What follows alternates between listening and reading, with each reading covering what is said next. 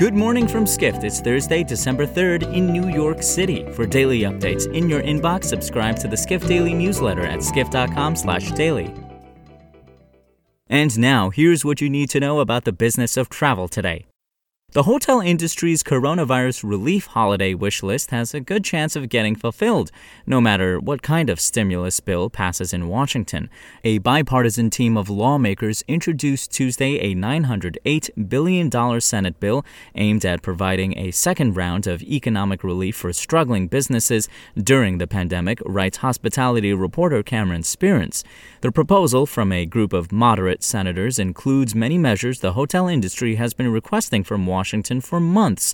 More money for the Small Business Paycheck Protection Program, liability protection against coronavirus exposure claims, and additional federal aid for unemployment benefits. Senate Republicans averse to higher cost aid packages later circulated a separate bill that was smaller than the bipartisan measure introduced earlier in the day, but the hotel industry has reason to be optimistic over both bills, as even the slimmed down Republican measure includes the PPP funding, liability protections, and unemployment aid hoteliers seek from the federal government.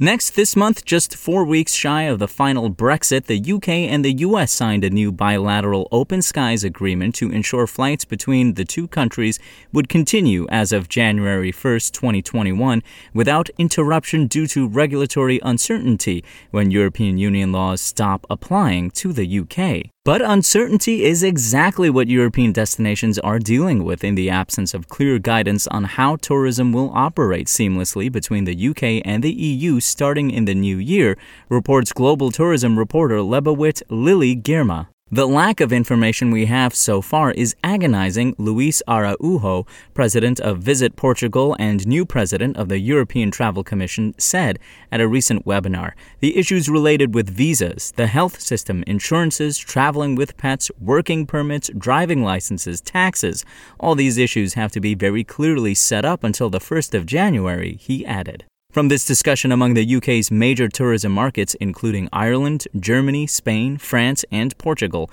on the consequences of post transition Brexit, the main takeaway is this the lack of clarity on issues related to travel and tourism between the UK and the EU, so close to 2021, and on top of COVID restrictions, the lack of clarity is likely to cause consumer and trade insecurity at the start of the year if travelers and travel companies have no idea what they need to do to be in compliance.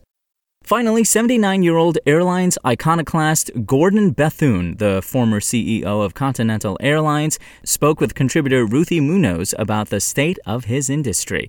Never one to pull punches, Bethune offered his unabashed views of the industry facing its worst crisis in its modern history. A U.S. Navy veteran and pilot who has faced challenges throughout a long career in airlines, Bethune offered this metaphor. Always keep an eye on the autopilot because things change quickly. One thing is for certain, Bethune guaranteed, is that the airline business will be back stronger than ever. Just give it some time. For more travel stories, head to skift.com. To find these stories and more insight into the business of travel, subscribe to the Skift Daily newsletter at skift.com/daily.